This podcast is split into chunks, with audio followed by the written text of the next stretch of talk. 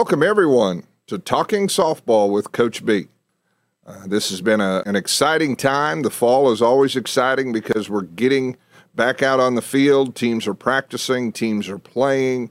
Uh, and I, today I want to talk about a couple of different topics. Uh, the first that I really want to get into, and staying with our idea of player development, is I want players and coaches to listen closely today. Uh, and, I, and I'm talking to coaches and players at all age levels, 10U through 18U, because I think uh, I think there's some important things that we need to really concentrate on during this time of the season. And and uh, I'm getting feedback from players, coaches, parents, and, and I think we're we're missing uh, what the real purpose uh, behind this fall season is. And uh, I think that we all have to understand that player development should always be our number one priority. And uh, when we talk player development, we're not just talking about physical skills, and we've mentioned that before. We're not just talking about how do I field a ground ball, how do I hit, you know, how do I throw my curveball or my rise ball, but we're talking about the total player development, developing the mental game, developing the emotional game that we want our players to have as they grow through the game and through their, their experiences and playing at whatever level they're at. I think that we have to look at the entire uh, development of a player and not spend all of our time just concerned on their physical skills. So I want to talk to each of those areas just a little bit. Um, if we start out talking about mental development, I ask everybody to understand it, dep- it depends a lot on what stage your player is in the game, what their mental development of the game is going to be. You know, when we talk about 8U and 10U and 12U teams, we want them understanding the game, understanding the rules of the game, understanding basic concepts of the game. Okay and and as we age through to 14 and then into 16 and 18 obviously we want to go through an advanced stage in each of those areas. And we want to really concentrate more on uh, the idiosyncrasies of the mental game of softball. So if we look at it at a young age and i had a conversation yesterday uh, with a very good friend of mine that's been involved in the game a long time and he expressed the same concerns that that I'm seeing right now, and that is we're overemphasizing the result on the game rather than taking the time to truly teach and develop the process of the game. And coaches, I'm speaking to you first on this. Um, I think we have to decide what our role is going to be as a coach. Uh, are we truly a coach or are we a manager? Because I believe if we're a coach, then we understand that we have to have the ability to teach every aspect of the game. And, it's critical that we can teach the mental aspect of the game to our players. Uh, just by definition, a coach is an instructor, right? They're a teacher. There's someone that goes out and, and, and teaches all the basic fundamentals and is able to put those together into creating the best individual players, but also the best team concept for their team to be successful. Whereas we talk about managers, and I, am seeing a whole lot of managers in the game right now, and too many at the young levels. A manager is is very similar to a to a Major League Baseball manager. Okay. They get the opportunity to go out and recruit top talent, and they are going to spend their time working with finished products or those players that are closer to being fin- finished products. And I think that we have to understand the difference between the two roles you know, a coach is going to go out and spend their time on development and spend their time on really making their players better and making their team better. A manager, they look at the talent they have, they write a lineup card and they manage some during the game, but for the most part, they're just out there playing with with with finished products or very talented players, and there's not a lot of coaching that goes on. And uh, my buddy and I were talking, and and we say we see a lot of that at 10U, 12U, and 14U where our coaches are expecting to be managers. Number one, they're expecting that they have 12 talented players on their team and they're just going to play games every weekend. They're not putting a lot of time into practice, they're not putting a lot of time into individual player development. They're just playing every weekend. You know, in those situations, you pretty much get what you put into it. You know, your team's going to perform well at times and they may not perform well at times. You know, whereas I think that our coaches at those younger age levels need to have more of a mindset of a coach where they're actually going out, they have a plan, right? We we've developed a plan. There's there's there's a plan for individual player development and and there's also a plan for developing your team concepts. And, and along with that plan, you have a timeline when do you want to see the benefits or reap the benefits of your work? What is your timeline? You know, do you expect to go out the first weekend when you play and be the best team you're going to be all year long? Well, I don't. And and and and I hope that I hope that we don't play our best softball the first weekend because there's a whole lot of softball left to be played. And I don't want our young players to be finished products at 13 and 14 years old because, yes, they may be excelling at the level they're at, but as they grow and get older and get into high school and, and have an opportunity to move on to college, the players around them are going to get better. And, you know, there'll be players that get better and pass them by. And I think we can all look back at our experiences and say, yeah, I remember a player like that. Boy, that player was a stud when they were 13 years old. But they kind of fizzled out. They, they didn't have a great high school career and they didn't go on and play in college.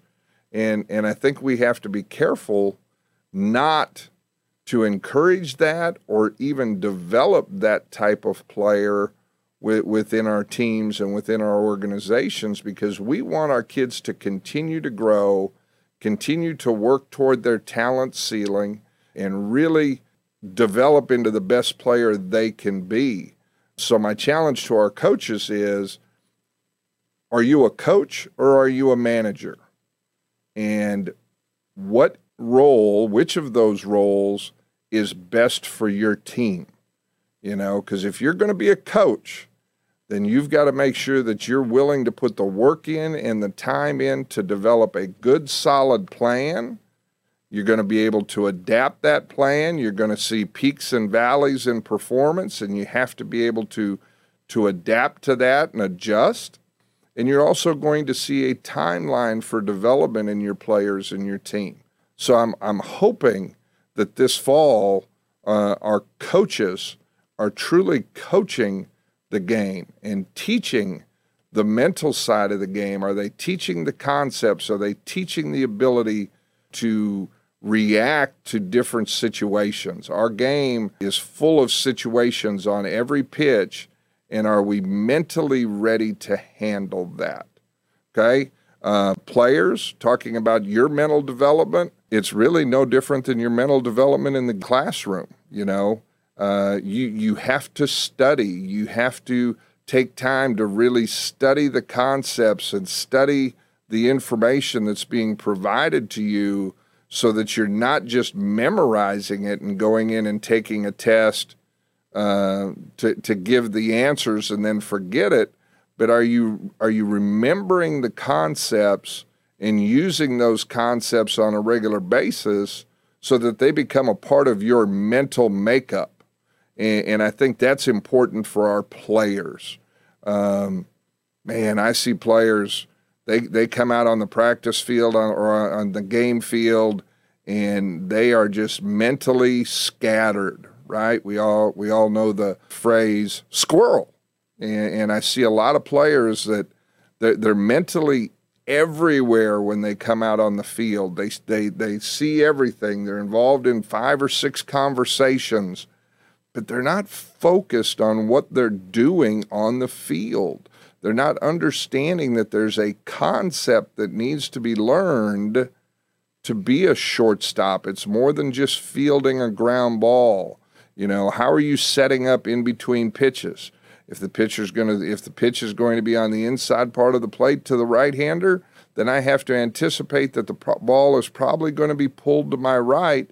So how am I positioning myself to set up for that?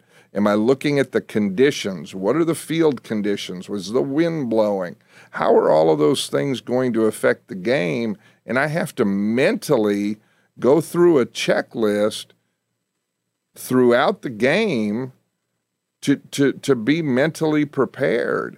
And, and I don't think that, that our players come to practice or come to games ready mentally to perform. And I see that a lot on the hitting side. And, and I talk to our hitting, my hitting students a lot and, and, and our players a lot about what is your mental approach at the plate? What, what's your, what's your plan? You know, how are you, how are you mentally prepared for the situation you're in? And you know, on the flip side of that, we got to be careful that we we don't mentally lock up because we're thinking about too many things when we should be prepared to react. Uh, I had a very smart coach tell me one time that it's it's all about playing in the circle. Uh, you know, pitchers have that big white circle around them, so they're always in the circle. But he talked about every player on the field has a circle around them. And when they're in that circle, they need to be relaxed and ready to react to whatever happens when the ball's put in play. But when they step outside of that circle, that's when they're going through their mental checklist of what they should what they should be prepared to do.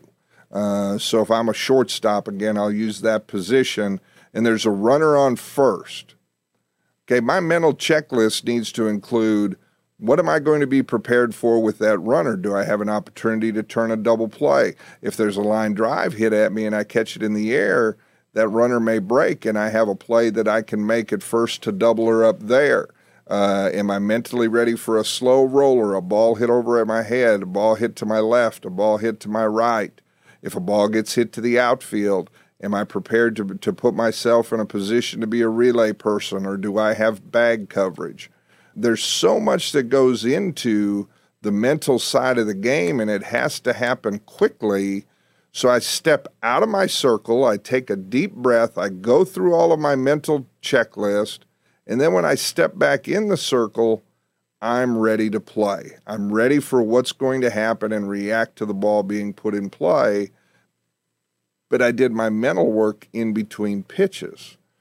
And I think at practice, we have to learn that and emphasize that. Players, are you going through a checklist at practice?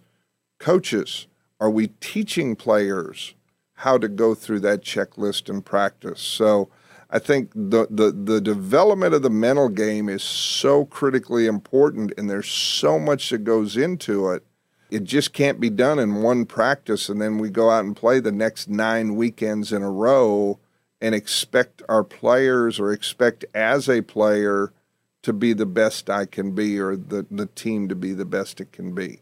So that that's and I can talk about mental training and mental development a lot, uh, but there's so much that goes into it. The next component I want to talk about is our emotional makeup. You know, as as a player, I have to understand that I'm playing a game of failure, and I have to be prepared to deal with failure on a consistent basis. You know, if I go one for three as a hitter, I hit 333.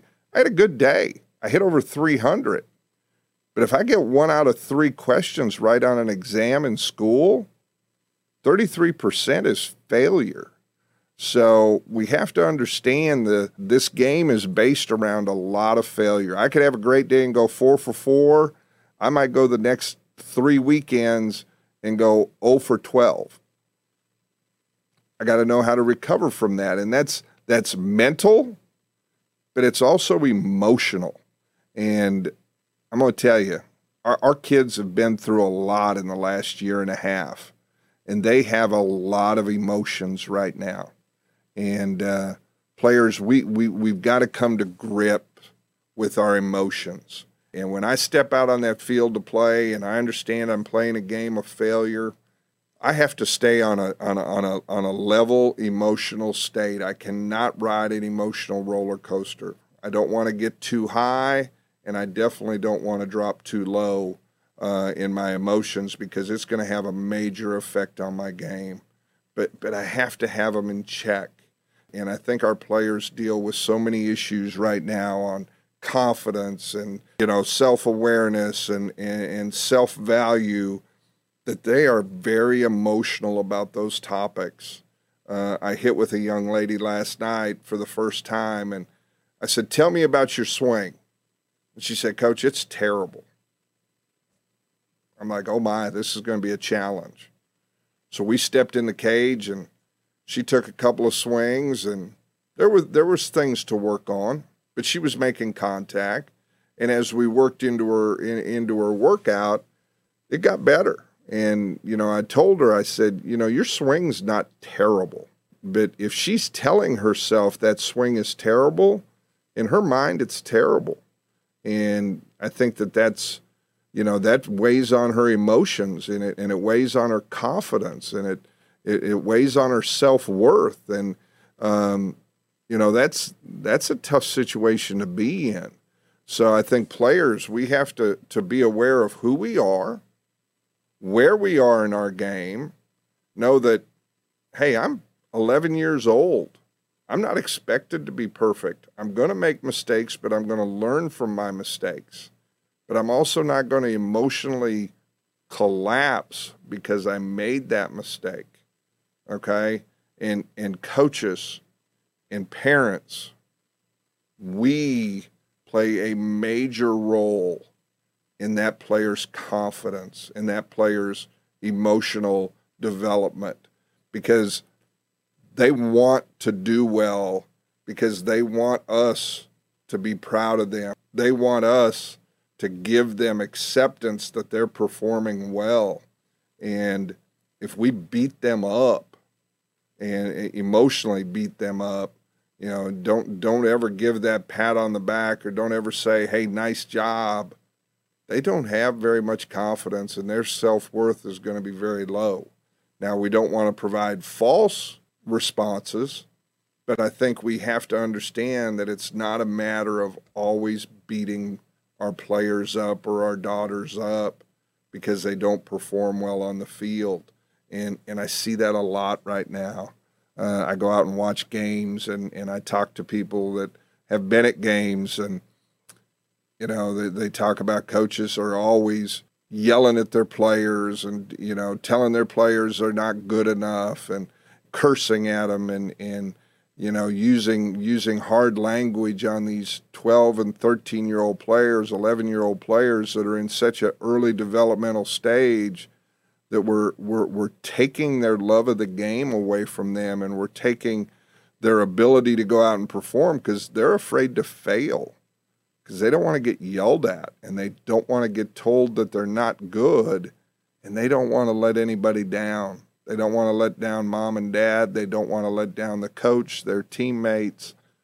So they kind of bring themselves into a shell and, and don't really challenge themselves to get better because they're afraid to fail.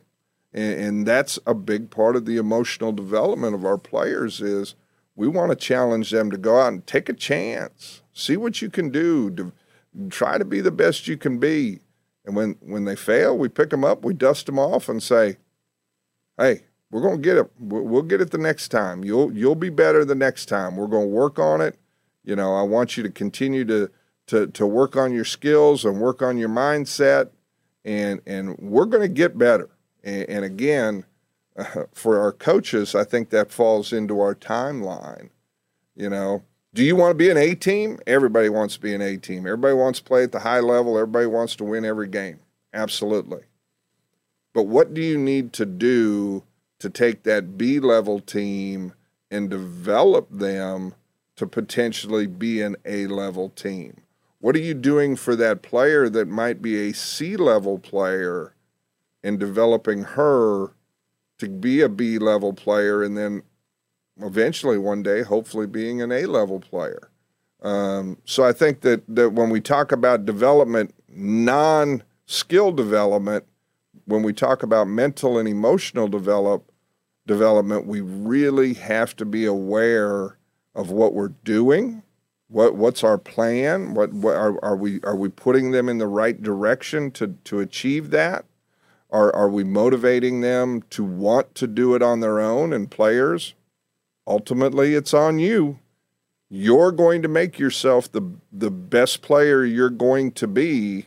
Uh, it's it, you're going to have assistance from coaches, but but ultimately, it's your responsibility and then parents, how are we encouraging that plan or that process without having too high of expectations too early and forcing forcing our, our, our daughters or our players into situations where they're afraid to fail.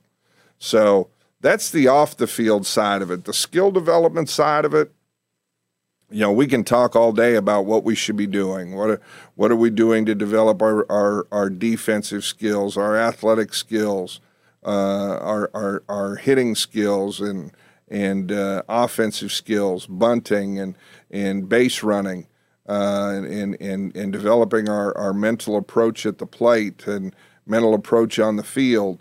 Um, but, you know, I think that the thing we have to remember about skill development is – again, it's dependent on the level the player is at today. Um, and, and, what potential do we see? Uh, again, I had a conversation with a buddy of mine that we were talking about, man, you know, we're 18U coaches and, and, uh, you know, we got a lot, we play against a lot of players that were in our organizations when they were 12 and 13 and 14, but uh, coaches kind of gave up on them and uh, didn't think they were really going to be the player they needed them to be. And now at 17 and 18, they're some of the best players in our area, and uh, that's that's frustrating. Uh, I, I, think that that we have to we have to understand that development happens in stages, and yeah, a, a lot of it has to depend on their athletic ability. What kind of uh, body control, body awareness do they have, and and and what's their potential uh, for for development. And uh, I, I, challenge coaches to stick with those players early and, and, allow them an opportunity to continue to develop and move forward. So, you know, I, like I said, we can talk about development in all different areas. Uh, I, I, I feel like uh, we can we can uh, we can really get deep into some of those areas if we want to, but I kind of wanted to just touch on all three today. And uh, you know, I just I just want to see the best opportunity for our players and our coaches and our teams when they take the field, um, and, and understand that all of that is is part of the process. It's part of the timeline, and uh, you know we're going to have good weekends and we're going to have bad weekends. Players are going to have good games and bad games. But for the emotional and mental development of them throughout the process, we have to make sure that we, we, we are prepared to work both sides, both success and failure. And, and how are we going to, to motivate and how are we going to continue to move forward as coaches and as players and as parents um, so that we can have the best opportunity possible. Well, that's it for today. I want to thank everyone for listening, and I hope you're enjoying Talking Softball with Coach B. I ask you to subscribe through your local podcast provider. You can also follow us on facebook.com slash talking softball. Gives you an opportunity to provide feedback and also provide any questions that you might want us to answer on an upcoming episode. This has been Talking Softball with Coach B, and I want to thank you for listening, and I hope everybody has a great day.